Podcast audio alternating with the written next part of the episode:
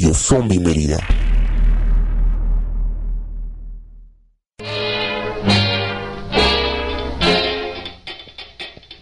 Muy buenas noches, estamos iniciando la edición número 20 de Radio Zombie Mérida y estamos muy contentos por llegar a este número a este número 20 tan especial y hoy tenemos un tema bastante especial, hoy tenemos muchas sorpresas, un, un programa bastante bastante entretenido, esperamos que nos estén escuchando y si nos estén escuchando que nos compartan en nuestro link porque estamos en la página de internet por donde nos están escuchando solo péguenla en su Facebook, es zombiewalk.mx, ya una radio.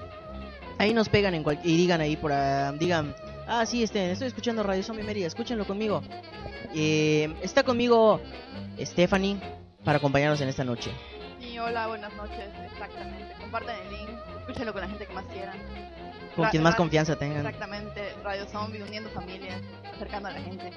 También está, también está con nosotros el buen Memo. ¿Qué tal? Buenas noches, qué agrado estar aquí de nuevo, qué bueno la edición número 20, excelente, me parece perfecto. Bueno, sí, llamen a papá, mamá y ojalá y no termine separándose la familia. No, para nada. Zombie Walk uniendo, Por uniendo a los amigos. Y también está con nosotros, con sus datos siempre puntuales, Nina Nemesi. Hola, este, hacía unos programas que no venía, pero de todos modos estaré aquí para unir a la gente con el poder de los zombies. Y bueno, hoy tenemos un tema bastante especial, pero, pero, pero ya tuvieron la oportunidad de leerlo algunas personas en nuestras redes sociales, por donde se pueden comunicar con nosotros. Y estas son utilizando el chat de la página zombiewalk.mx radio. También estamos en Facebook como Zombie Walk Mérida. Ahí también nos pueden hacer sus comentarios, observaciones, críticas y eh, pues peticiones también. Y también pueden este también pueden comunicarse con nosotros mediante el hashtag Radio. Así todo pegadito, lo ponen en Twitter y con esto ya se comunican con nosotros.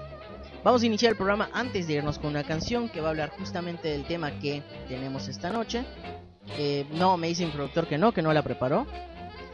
Vamos a dar el agradecimiento, el agradecimiento a quienes hacen posible este programa Zombie Walk DF. Enviamos un saludo al Distrito Federal. También enviamos una, un agradecimiento a la Universidad Anáhuac Mayab que retransmite este programa eh, en, lo que, en lo que respecta a la semana. Este mismo que están escuchando lo pueden volver a escuchar, si no me equivoco, los jueves y los viernes.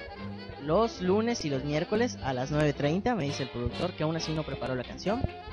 Y, em, y bueno, también eh, hacemos un agradecimiento al productor Andy Manrique, que, este, que está en controles, que está manejando todo ahí. Y bueno, cualquier petición, ya saben, aquí estamos nosotros. Vámonos con, vámonos con esta canción. Y con esto iniciamos Radio Zombie Mérida. Yeah.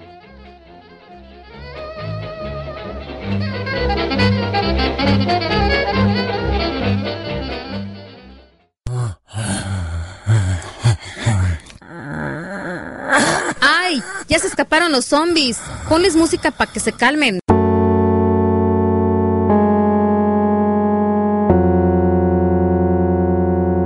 Radio Zombie Mérida.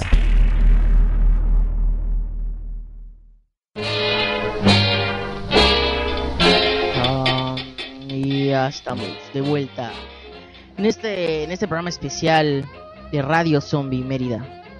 Y mandamos un saludo a todos los que nos están escuchando. No hemos dicho el tema, pero bueno, por la canción ya habrán, ya habrán imaginado cuál es. Eh, la canción fue eh, The Number of the Beast de Iron Maiden. Y hoy tenemos el tema de El Diablo, Satanás. Belcebú y demás nombres como se les conoce. Lucifer, el ángel caído. Y sí, y bueno, aprovechamos y aclaramos también que eh, con mucho respeto igual a todas las a todas las personas que, que, pues igual y son este, creyentes o Ajá. no tienen ninguna creencia también, porque pues a final de cuentas Satanás igual es una es una sección de la cultura popular. Pues es un elemento que si hoy te si hoy jugamos lotería, hay una carta que es el diablito, ¿no? Entonces, ¿cómo se llamaba el gato de la bruja del 71 o el perro, no me acuerdo? Satanás también. Entonces, es un elemento es un elemento más de, de- la cultura en este momento. Y justamente como eso vamos a vamos a hablar de todo lo que ha influido, de dónde salió, quién es Stephanie. Satán, bueno, se- para hacer una breve introducción, se, la Satanás antes en las culturas politeístas no era un ente en sí, sino era representante. O sea, cada, cada dios tenía una parte mal- maligna y una parte buena. Dependiendo del mito que se con- contara, habían dioses buenos o dioses malos. Sin embargo, con- al tener deidades para cada elemento, pues no había algo que fuera netamente malvado. Sin embargo, al momento hay otras sectas posteriores a, por ejemplo, romanos o griegos, que sí tenían una denominación para todas esas energías malvadas. Y es entonces cuando se empieza a dar nombres a los demonios, porque no solo era uno, eran varios, igual muchos dioses, muchos tipos de. Posteriormente, en las religiones monoteístas, ya había una contraparte del bien, que pues por ende era una parte malvada. Y bueno, y está el, el mito, el mito más famoso, o bueno, la historia más famosa, que es el, por la parte cristiana, la parte de la religión católica, apostólica y sus demás derivados, que em, nos cuentan la historia de un ángel, de un ángel que, que se sobrepasa, ¿no? Con el, con, con la deidad suprema en este caso, y eh, pues es enviado digamos que, que a las tinieblas no nunca nunca lo describen bien según tengo entendido igual en la Biblia no no no aparece una descripción más que la de 10 cabezas y no, no- no me acuerdo En teoría eh, sería el, el ángel el ángel de la luz, Lucifer. Sería el- exactamente, el, ángel caído. que por cierto tiene tiene bastantes nombres este este personaje.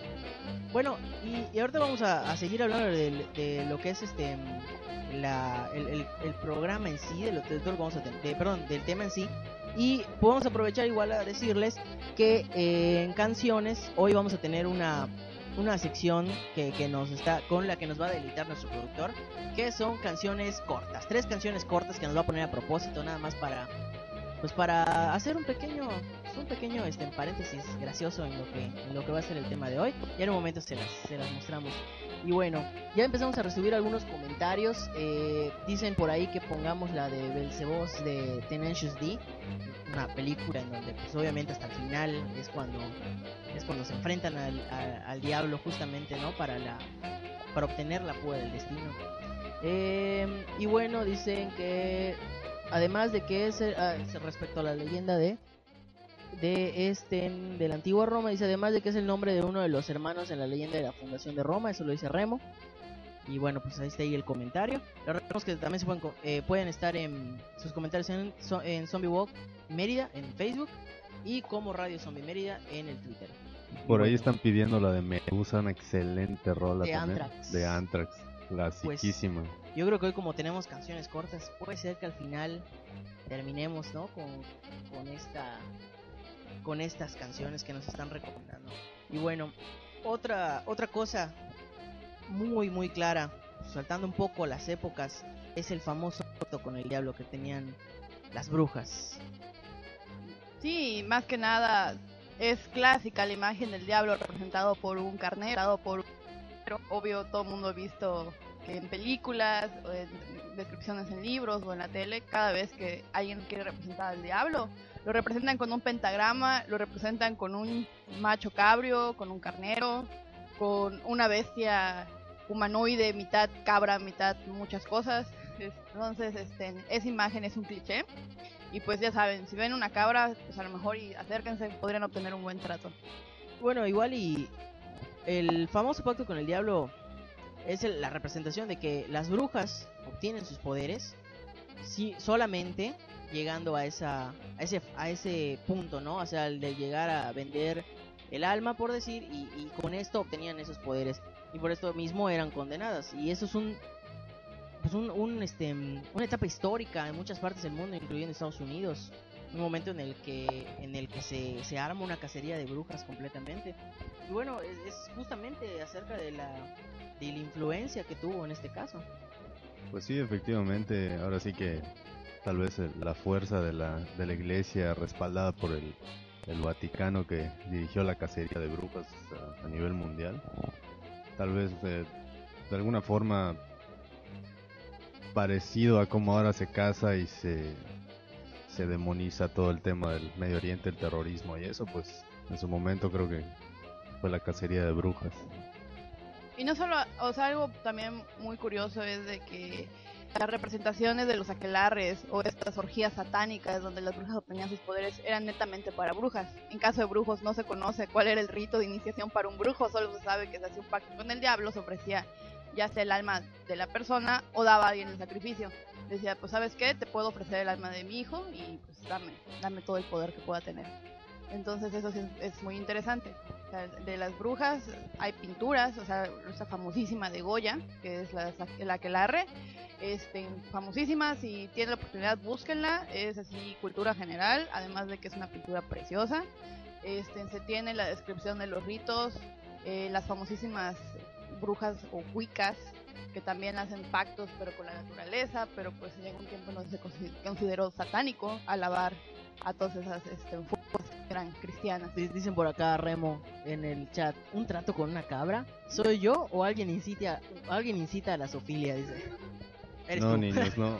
Aquí conservemos el, las buenas, las buenas eh, recomendaciones de, costumbres. de- de no se droguen, vayan a la escuela, no hagan pactos con cabras. No, pactos con las cabras.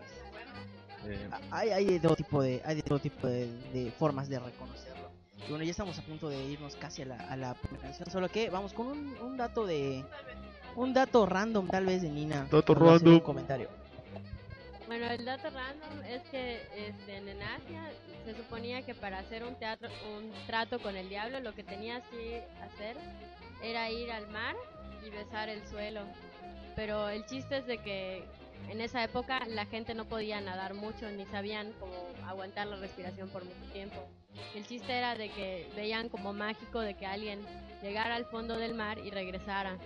Así que esa era la manera de hacer tu pacto con el diablo, besar el mar.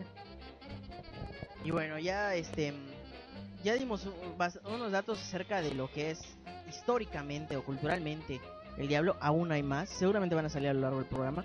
Y ahorita que regresemos de esta rápida, de verdad rápida canción, vamos a hablar de cómics. Vamos a hablar de dos cómics que a nosotros nos gustan, que Stephanie, uno de ellos los lo conoce bastante, bastante bien. Lástima que no sé aquí Caro que también ama uno de esos cómics que justamente hablan de este señor de las tinieblas. Vámonos con una canción rápida y realmente rápido regresamos.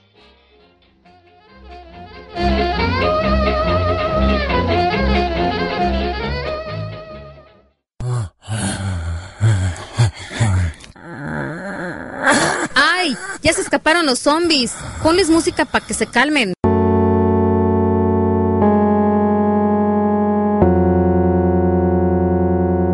Radio Zombie Mérida.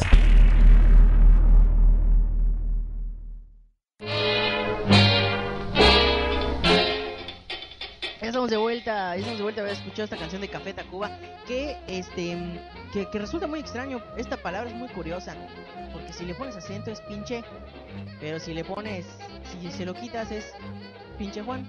Entonces ya se convirtió en un insulto y a ver si ya cuando hagamos la, la edición de audio no, no le ponen un pip. pinche, Bueno. pinche. Exactamente, una que creo que es, igual está muy, muy metida en la cultura mexicana. Y, y continuamos hablando, antes de hablar de cómics, querían hacer un comentario, ¿no? Este, este, Al respecto de ahora que, que recién entramos, que se habló de que Satanás o, o el mal en sí tiene muchos nombres, pero bueno, hay por ejemplo un sujeto ahí medieval, un demonólogo de, apellido Binsfield, que hizo una separación de los, los diversos males y los asoció con los pecados capitales, de manera que tenemos por ejemplo a Satán, tenemos a Lucifer, Leviatán, Belcebú, Belpagor, Asmodeus y Mamón o Mamon, aunque se haga feo, pero así es. Y bueno, cada uno tenía su, su papel que jugar. Eh, por ejemplo, Lucifer, que era el señor o el que estaba a cargo del, del orgullo. Eh, Mamon, de la avaricia. Asmodeus, de la lujuria. Satán, que era el encargado del la furia, ¿no? Del enojo. Belcebú de la gula, Leviatán de la envidia y Belfagor de la pereza. Y igual, se- o sea, uno de los datos que creo que no puede faltar y le vamos a pedir igual a los que nos digan qué nombres se acuerdan. La cantidad de nombres con las que se le conoce, ¿no? A, a- este, a este ser. Como Kisin, Como aquí en Yucatán se le dice Kisin, eh, Azazel, Belcebú, eh, igual en Maya Apuch, bueno, igual es el- un, un dios de la muerte. Este, Samael, eh, el Chamuco, el diablo Lucifer, el maligno, el oscuro, Luzbel, el príncipe de las tinieblas, eh, y demás nombres que, que lo- le- lo- que le el pueden buscar. Y, y- y están incluidos igual en, en- en- bueno quien los dividió y los los puso en sus diferentes rangos pero bueno han influido definitivamente en, en la cultura popular eh, no solo no solo creando eh, pues el miedo digamos en, en la gente no el miedo y el castigo sino también creando seres de, Segundo Pues, nivel de o segundo demonio. nivel en el sentido de que nos podemos meter a la ciencia ficción y decir se creó un gran personaje Stephanie ¿qué sí. me puedes platicar de Spawn? Bueno, Spawn fue una de esas este, grandes coincidencias que llegó en el momento adecuado, donde no hicieron nada nuevo, pero sí lo mostraron de una forma novedosa. Eh, Spawn, en grandes rasgos, es la historia de un soldado americano que vende su alma a Satán o al diablo, en este caso es un demonio, Malevolya, co- haciendo un trato de que le permita regresar para ver a su esposa. Como siempre, no puedes confiar en el demonio. Entonces lo regresas 10 años después y pues obviamente no lo regresa como pues la persona que murió, que era el Simon, sino lo regresa como un demonio este, con superpoderes porque el trato era te dejaré volver a ver a tu esposa, pero a cambio tienes que dirigir mi ejército en el Armageddon. Entonces esto desencadena una serie de, de toda una mitología alrededor del personaje de Spawn, porque no solamente este, te dicen que pues un- hay un Spawn y ya, sino que es el como el, el intento número 20 del diablo de crear Spawn, porque no todos los, no todas las personas pueden ser un Spawn, tiene que ser el asesino más notable de su época. Y tenemos de que después de, este- de esta historia, que fue la original, que es- es- era de los 90, existe Medieval, Medieval Spawn, existe Spawn después del Armageddon, existe Spawn del futuro y una serie de nuevos este, personajes que van saliendo. También tenemos la intervención divina, que en nombre de unas guerreras amazonas que son unos ángeles que andan en bikini bien sensuales. Este, entonces esa historia es bien compleja, muy interesante, este, con unos spin-offs bien chidos. Y además, este, tiene... tiene un crossover por ahí no con Batman Ah, claro que sí, tiene con Batman. De hecho, también lo han asociado. Bueno, creo que es de Dark Horse, que viene de DC. Entonces sí ha tenido como que unos coqueteos con varios personajes. Además de que este, está basada supuestamente el, el creador en el mito de Fausto, donde el doctor Fausto también le vende su alma al diablo por una mujer. Entonces, pues algo así va la historia. Hay, hay película, hay cómic, hay serie, todas muy buenas, se las recomiendo. Lo único que estuvo malo de Spawn fue la película. ¿Sí? ¿Por, Sí, por qué? ¿Pero no te gustó? No, es que sí, fue como que la crítica dijo, ¿qué es eso? O sea, fue otro personaje que casualmente le llamaron Spawn porque no se parecía nada al cómic. Lo único rescatable fue el... Hay, hay un personaje pues que es el, el alter ego terrenal de este demonio de Malevolja. Este, bueno, no es un secuaz, que es The Clown, que es uno de los demonios Pelviac, porque también te ponen como que toda la denominación de los demonios, que son cuatro demonios Pelviac, pero ese es uno. Violator, vi- no, bueno, en español es violador, ¿no? Este, y pues es uno de los personajes más queridos de todos los fans del cómic. Eh, fue lo único rescatable de la película, como lo de la película. Eso sí es así muy, muy, muy decepcionante. No es, un cómic, no es un cómic muy antiguo. O sea, veo que la primera aparición fue en 1992. O sea, los, ah, hoy podemos conseguir, este, tal vez no conseguir los números originales, pero sí poder leerlos todos. O sea, no, no, no nos vamos a llevar tanto tiempo como leer, por ejemplo, El Hombre Araña con sus 300, 400 números. Bueno, este, yo cuando entré así como que en mi época de, coleccionista de cómics, que fue como en el 2003, 2000 algo, este, aún así yo conseguí el número uno de Spawn, o sea, de realidad no es nada difícil, aquí en México compró los derechos Mundo Beat, entonces tienen en stock bastantes números uno de Spawn y las ediciones especiales. Vale mucho la pena las ediciones especiales que tienen, sus, sus crossover o spin-off. ¿Por qué? Porque son bien cortos, o sea, son no, no el más largo tendrá 12 tomos. Este, y además son no muy caros de conseguir, no muy caros. Y entonces las historias pues ya van a lo que van y son, con- son autoconcluyentes y son muy buenas. Bueno, nos hace unos comentarios por acá el, el primo online. Que pues no está acá el primo, no va a dar sus recomendaciones de. No va a dar sus recomendaciones de series, a menos que las dé online. Pero bueno, nos dice que este mm, Lucifer está asociado con la sobe- a la soberbia, nos dice. eh, y bueno, por allá Sam Zombie anda buscando amigos y que le contesten en el chat. Dice que qué aguados, o sea, anda queriendo platicar y hacer amigos. Contéstenle, no sean, no sean malos. Pobrecito, Este. Joseph nos pone Spawn, Medieval Spawn, Mandarin Spawn, Samurai Spawn, Cowboy Spawn y demás. Ah, sí, por cierto, también tiene una línea de juguetes muy padres. Ah, bueno, y eh, pues continuando, no es el, no es el único, no es, uno- no es el único este cómic que habla de esto justamente. Hay un cómic, no vamos a, no vamos a meternos tan, tan dentro de él, que porque vamos a hablar de su película más adelante, que es el de Constantine. Y pero bueno, el que sí vamos a el que sí vamos a tocar y es uno de los favoritos de muchos, igual no tan no tan famoso, no tan leído, eh, se podría decir, es Hellboy. Hellboy que se hizo famoso gracias a sus dos películas, si no es que ya viene una tercera. Eh, eh, ahorita principalmente podríamos hablar de lo que es realmente el cómic, sí es un- una referencia completamente este, endemoniaca, él es el hijo de un demonio que es traído a la tierra, a la tierra de los humanos, a la tierra terrenal, gracias a los nazis a los nazis ocultistas. Y bueno, pues es atrapado por una asociación, se me hace muy curioso el nombre, la Agencia de Investigación y Defensa Paranormal de Estados Unidos, que bueno, tiene así como que sus monstruos para entrenar y que sean utilizados para el servicio de, de, de la Unión Americana. Y es una historia muy curiosa, la verdad una historia no que no es tan no es Tan tan complicada de entender ni tan Ujú. improbable, o sea, hasta ese cierto punto eh, lógico es un personaje que se lo podemos pues adjudicar el- la autoría de Mike Mignola. Es creado igual en 1994. Son estos dos cómics de los que estamos hablando, Spawn y Hellboy, son cómics que fueron creados hace muy poco tiempo. Y la verdad, los cómics en lo que se refiere a gráficamente, a mí me, a mí me gustan. Sí, es, es exacto. Hellboy tiene una buena característica que es de Dark Horse Comic. Entonces, esta casa es, es característica por tener cómics así en una línea muy oscuros, muy este, pues asentados a la realidad y que además tienen personajes memorables que no neces- necesariamente son buenos, al igual que con Spawn son antihéroes, porque no nacieron para ser héroes, o sea, son las circunstancias y se ve que la voluntad, o sea, independientemente hagan bien o mal, ellos siguen como que su voluntad. En el caso de Hellboy me gusta mucho cómo es como que su origen, porque en realidad sí existió una asociación nazi que se dedicaba específicamente al oculto, que de hecho por eso construían edificios con características de ocultismo, que decir, ¿sabes qué? Se van a hacer con patrones de 13, con patrones de 7.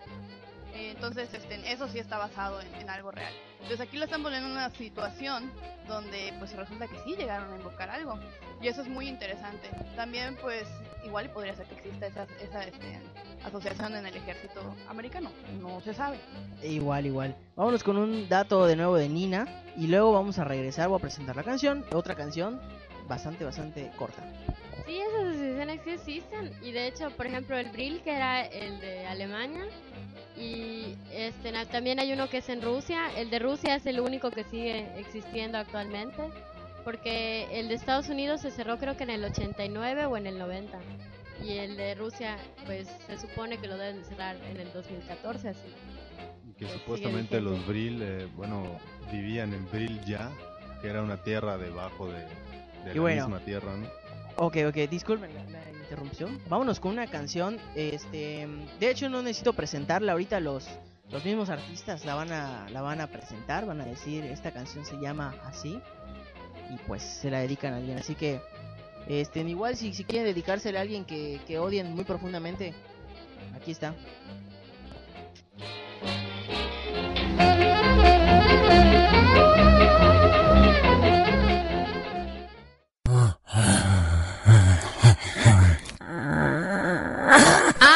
Ya se escaparon los zombies. Ponles música para que se calmen.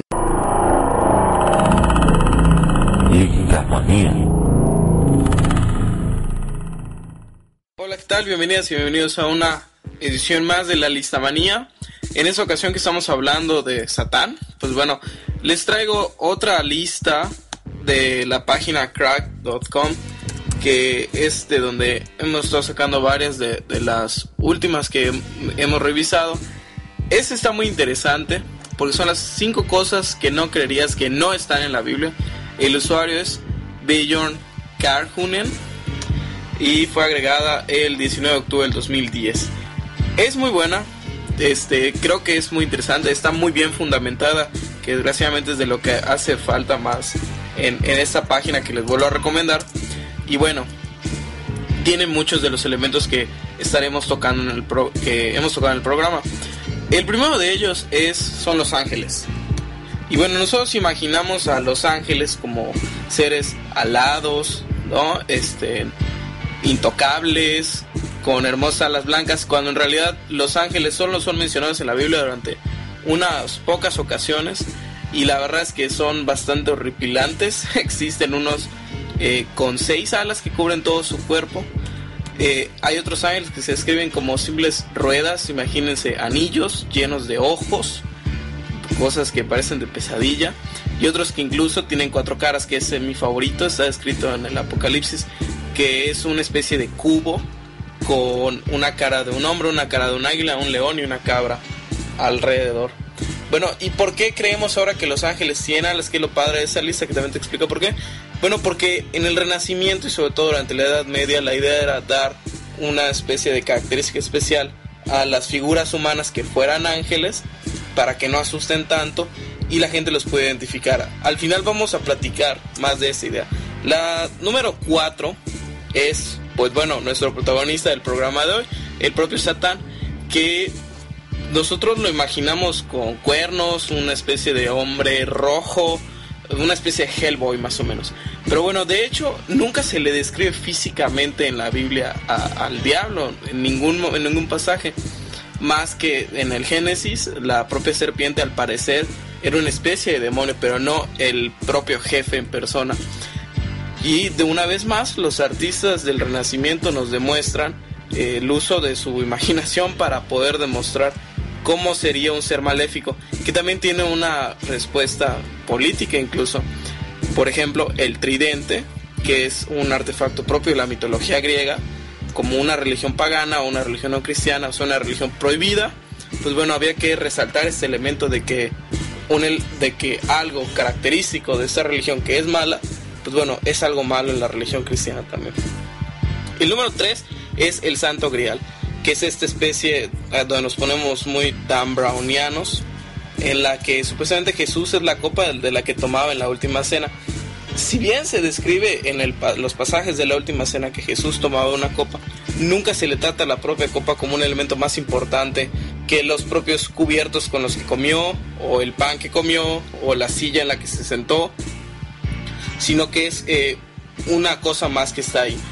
Robert de Boron, un escritor del siglo XIII, en un poema que se llama José de Arimatea, planteó que este personaje, José de Arimatea, recolectó la sangre de Jesús que, que el propio Jesús sangró durante la crucifixión en la copa y la copa él mismo la trasladó a Inglaterra y así es donde se supone que inicia la historia de Dan Brown, que bueno, luego para quienes no han leído el Código da Vinci, pues es recomendable, tiene un final bastante interesante. El número 2 es el propio anticristo, una vez más nos compete a nosotros en este programa, que en realidad solo se menciona en cuatro ocasiones en la Biblia. Nosotros ahora vemos anticristo y todas estas sectas fanáticas que creen que el próximo juguete infantil que a todos los niños les encanta es el anticristo. Pues el anticristo solo se menciona en cuatro ocasiones en la Biblia y en todas de ellas realmente se habla de un anticristo como alguien que desconoce a Jesús, como alguien que no cree en Dios. Entonces, pues para que se vayan felices de este programa, todos somos un poco de anticristos.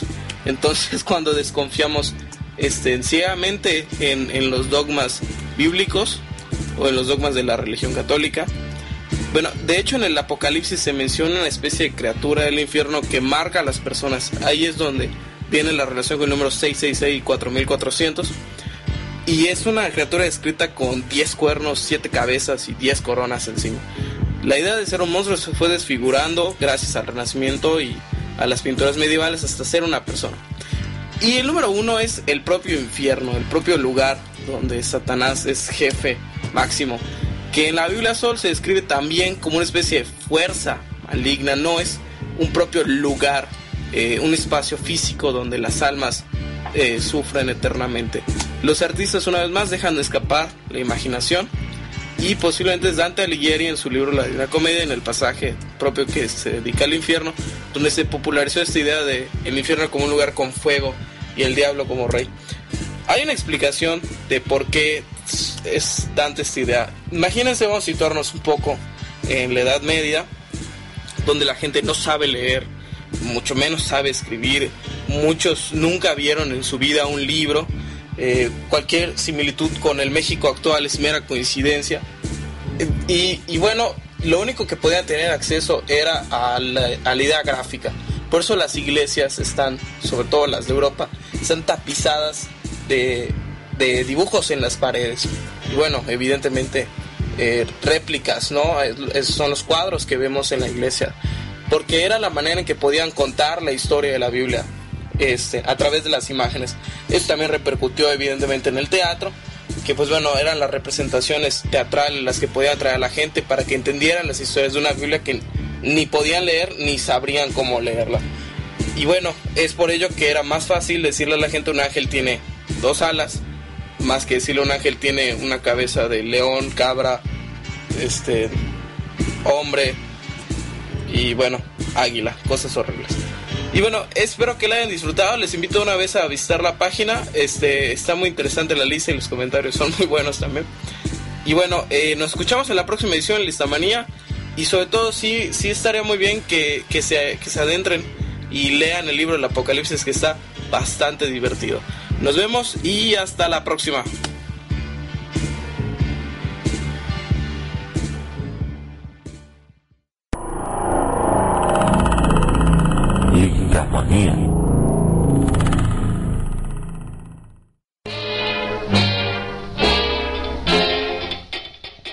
Estamos de vuelta después de haber escuchado la lista manía de Sergio Aguilar. Que no sé qué tuvo de lista, nada más nos recomendó que leamos el apocalipsis de, de Elipsis. de- bueno, ahí, le mandamos la, la, la observación a Eslovaquia. ¿Cómo no? Yo ya aprendí que el tridente griego.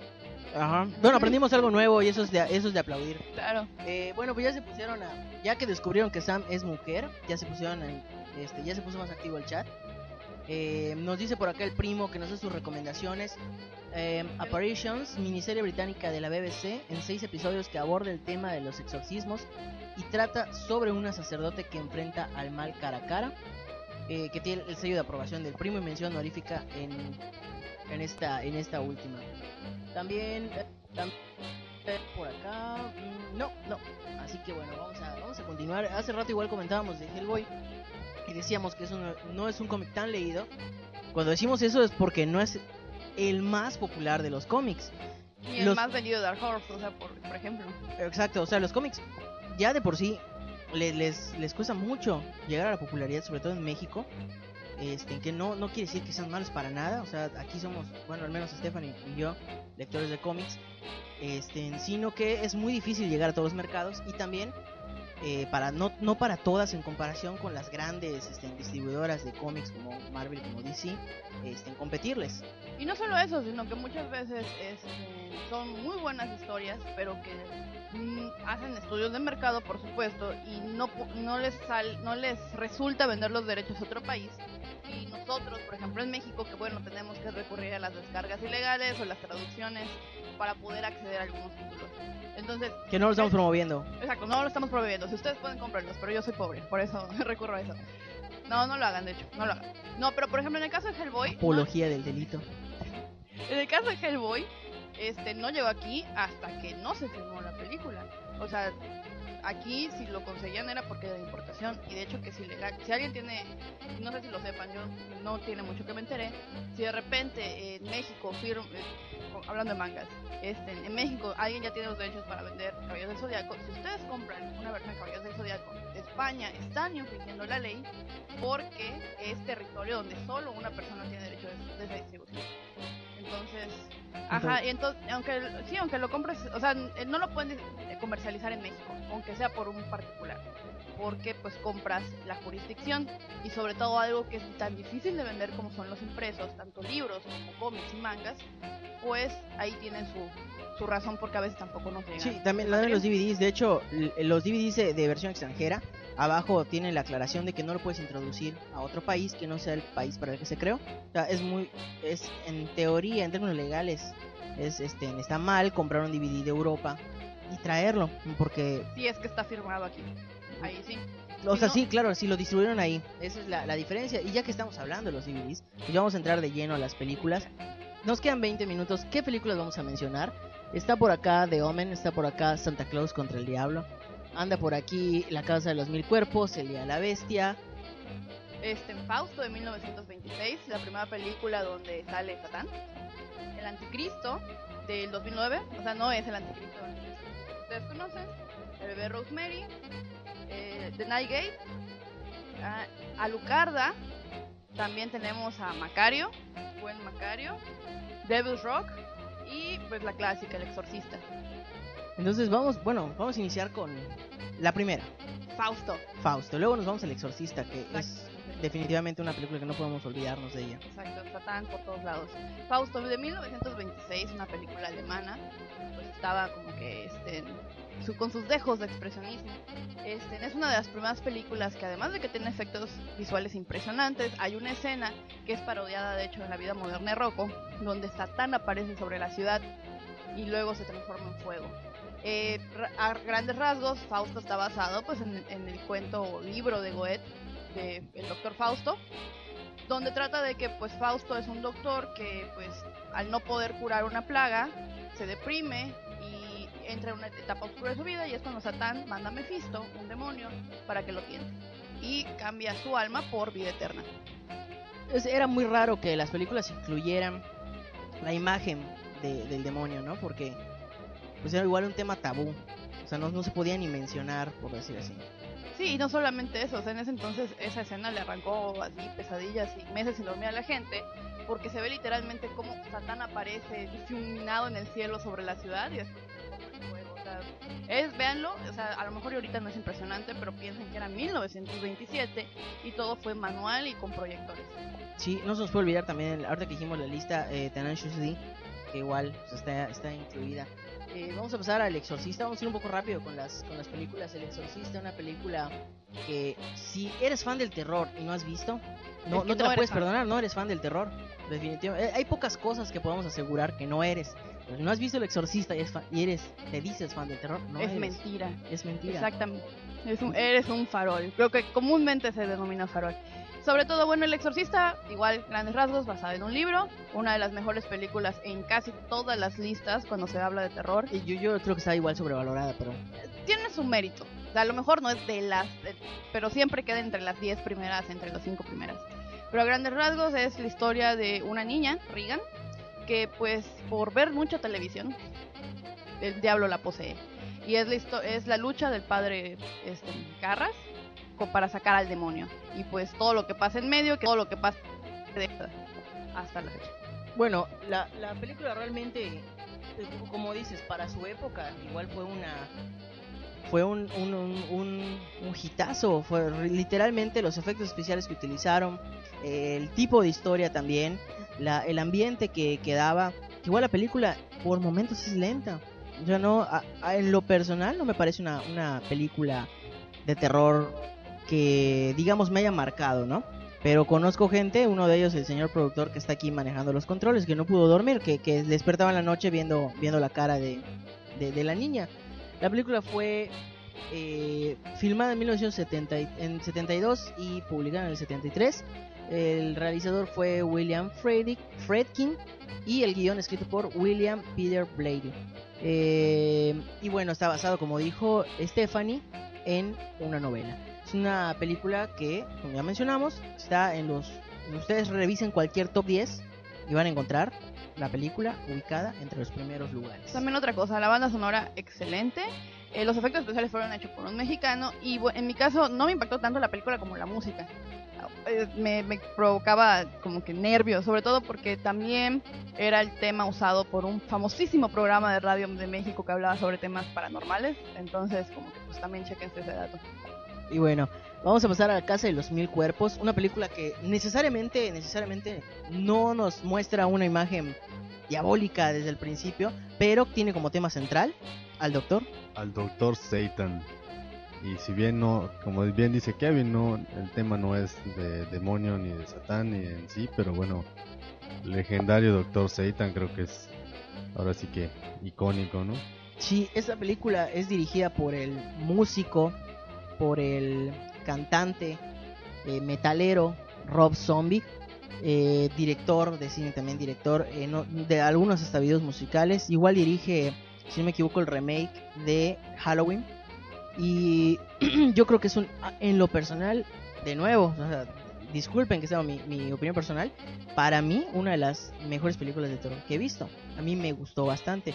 También he escuchado mucha gente, uno de ellos Sergio Aguilar, que hizo la lista manía hace rato, que opina todo lo contrario, para él es una basofia esa película. Bueno, pero Sergio, este... Bueno, no, no entremos en ese tema. Lo padre de la película La Casa de los Mil Cuerpos es que nos plantea un...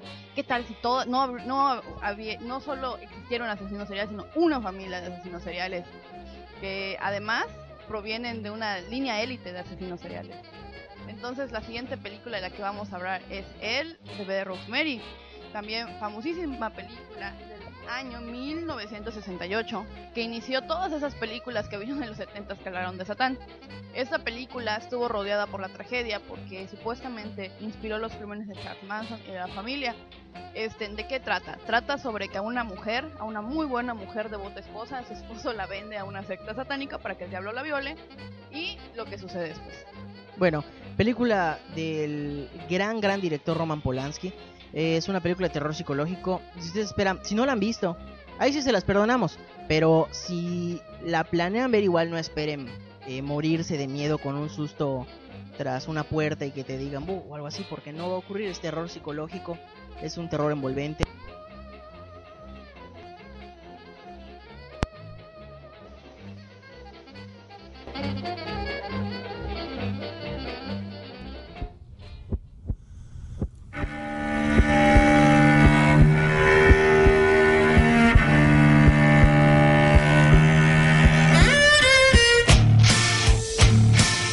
Dichos y refranes, sino un eco latente de otro tiempo que reencuentra su valor a través de la grandiosa tradición oral. Sea pues que gracias a estas oraciones siempre podemos ahorrar saliva, evitando caer en un monólogo cuyo mensaje se quede en puro bla bla bla. Y de tal manera comenzamos. Primer dicho zombie.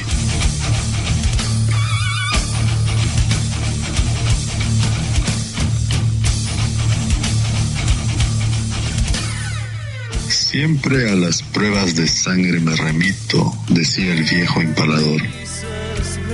Si son de joven virgen, saben aún mejor. El original versa, a las pruebas me remito, lo cual significa que su verdad es tan cierta que puede probarse y demostrarse, sin dejar lugar a duda.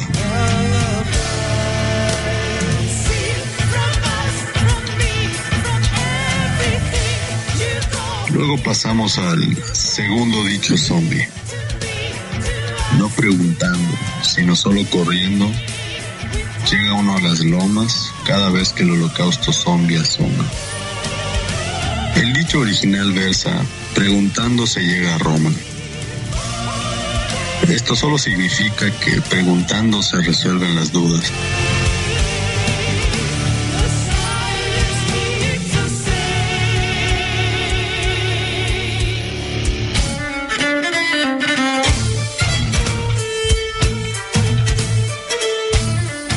Pues, finalizamos diciendo simplemente, los hombres no son nada. Los zombies lo son todo.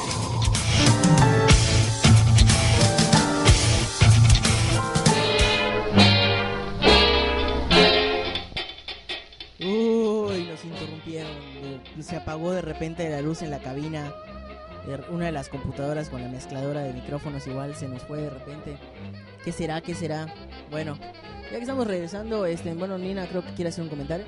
Y qué casualidad que sea el día que estemos hablando de Satán cuando se va la luz, ¿eh?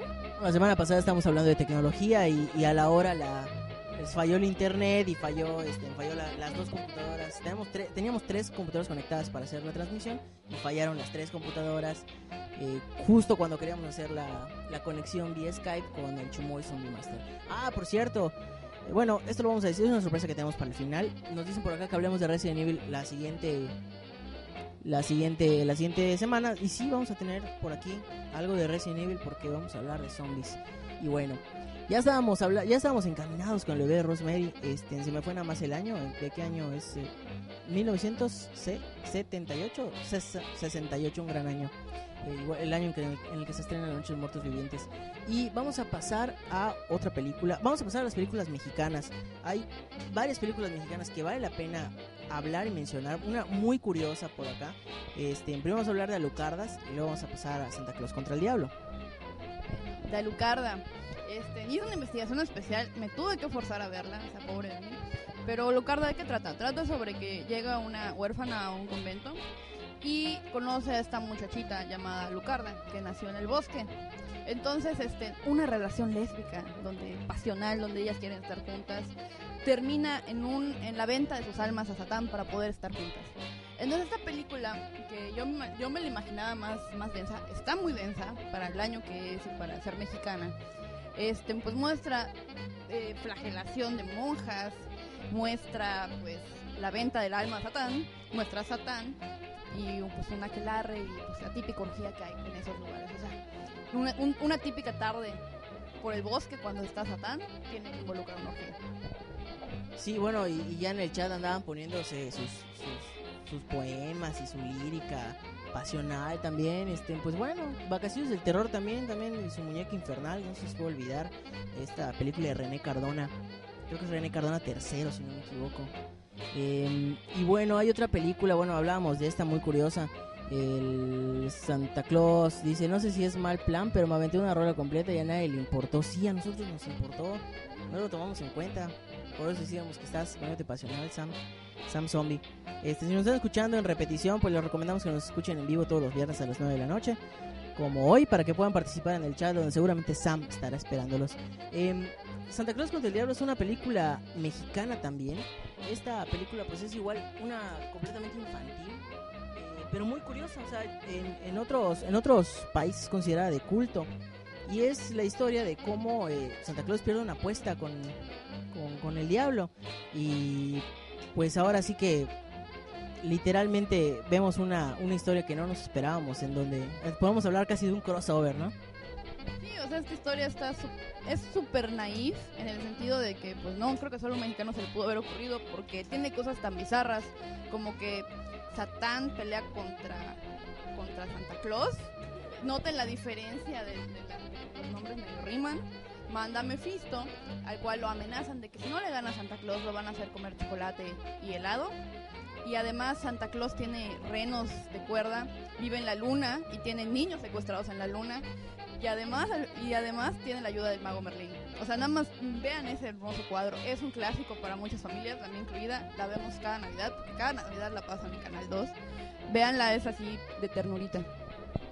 Sí, bueno, es una, una recomendación. De hecho, hay una hay una versión gringa de Santa Claus, eh, es, un, es una... Ahora sí que ese es, es el Santa Claus que pierde una apuesta con, con- igual con el diablo, pero en este caso es que ya que la perdió, Santa Claus tiene que bajar a la tierra y matar a los niños que se portaron mal. Es una versión gringa, si no me equivoco. La pueden encontrar actualmente en Netflix. Nina. Este, hay un pequeño tema que se les ha estado pasando, que siempre este, relacionan a veces muchas cosas del diablo con los niños. Por ejemplo, dicen que en Disney hay varios como pequeños mensajes ocultos satánicos. Es más, el gato de la Cenicienta se llama Lucifer. Y por ejemplo, el ejemplo latinoamericano más famoso es Shusha y su Shusha Park, que supuestamente tenían como una pequeña adoración y que salían símbolos, ¿cómo le podríamos decir?, de ocultismo entre sus capítulos. Vamos a... Hay una película, no sé si tengas alguna referencia más mexicana, este, Stephanie. La tercera película que les recomiendo, también pasan en este canal. Bueno, no voy a hacer el golazo, pero hay un canal que pasa películas mexicanas muy seguido. Y es este Macario. Macario trata sobre que es un campesino que, muerto de hambre que decide, pues hoy yo voy a comer bien. Entonces se va interno en el bosque con su único último pavo Y pues bueno, está comiendo y se le acerca a Dios y le dice, pues dame de tu pavo. Y él le dice, no, porque tú, ajá, porque tú no eres parejo con todos. Y luego viene Satán y le dice, Macario, dame tu pavo. Y él le dice, claro que sí, porque tú te llevas a... O sea, aquí es la representación de la muerte y Satán. Y le dice, claro que sí, porque tú eres parejo, nos tratas mal a todos. Y a cambio de ese pavo, este, Satán y la muerte, o sea, Satán slash muerte le da poderes a Macario para curar cualquier enfermedad y obviamente se vuelve rico. Pero se encuentra con dilemas morales y pues es una película muy interesante, también un poquito vieja, como de los 50. Y se la recomiendo, esa sí la pasan en la, en la tele, si la tratan de conseguir en DVD, pues mucha suerte, me avisan si la pueden conseguir y dónde la compraron, porque son de esas películas difíciles de tener en casa. Señor productor, mándeme por favor al intro de película de terror de la semana. Yo sé que lo tiene por ahí. No vamos a hablar, nos quedan cuatro minutos. Es para recomendar una gran película que si no la han visto la tienen que ver. Eh, no hablamos de, de la película La Profecía de Omen. es realmente una, gran película. Pero ya la hemos mencionado en una película de terror de la semana. Así que vámonos con la película de terror de la semana para cerrar con broche de oro. Película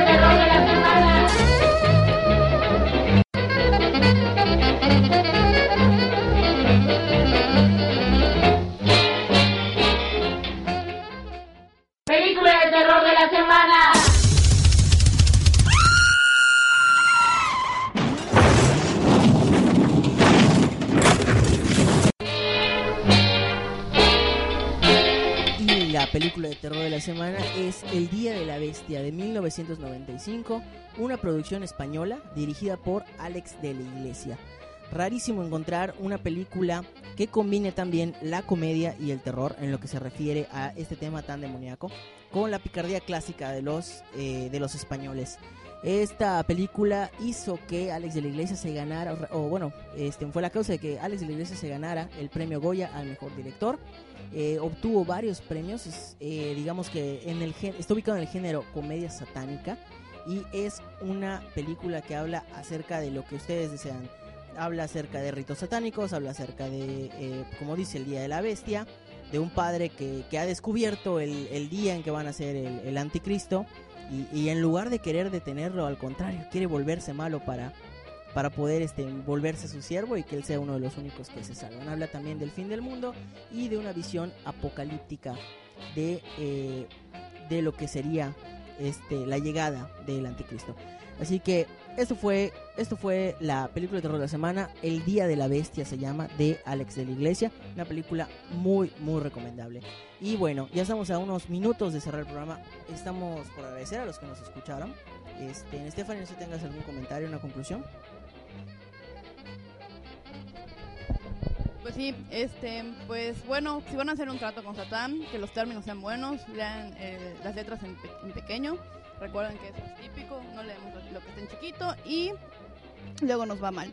Este, pues por mi parte creo que ya estamos terminando, así que yo una vez me despido, pues soy Stephanie y pues un placer hablar de Satán con ustedes. Sí, igual, eh, muy muy buen tema, solo para cerrar con uh, algo de Dostoyevsky, decía que si el diablo no existe, por ende, fue el hombre quien lo ha creado a su imagen y semejanza. Y eh, Nina, ¿algún comentario? No, nada, les esperamos la próxima semana.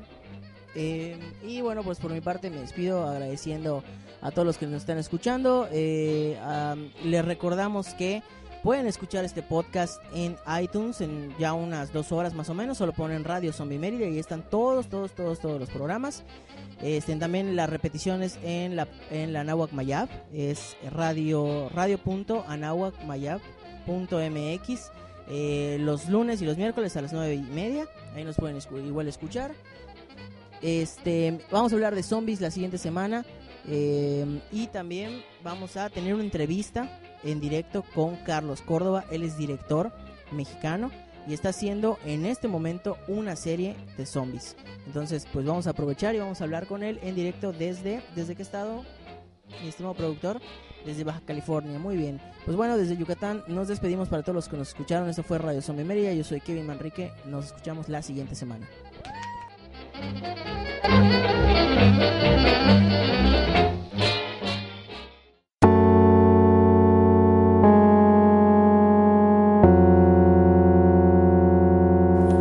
Radio Zombie Mérida.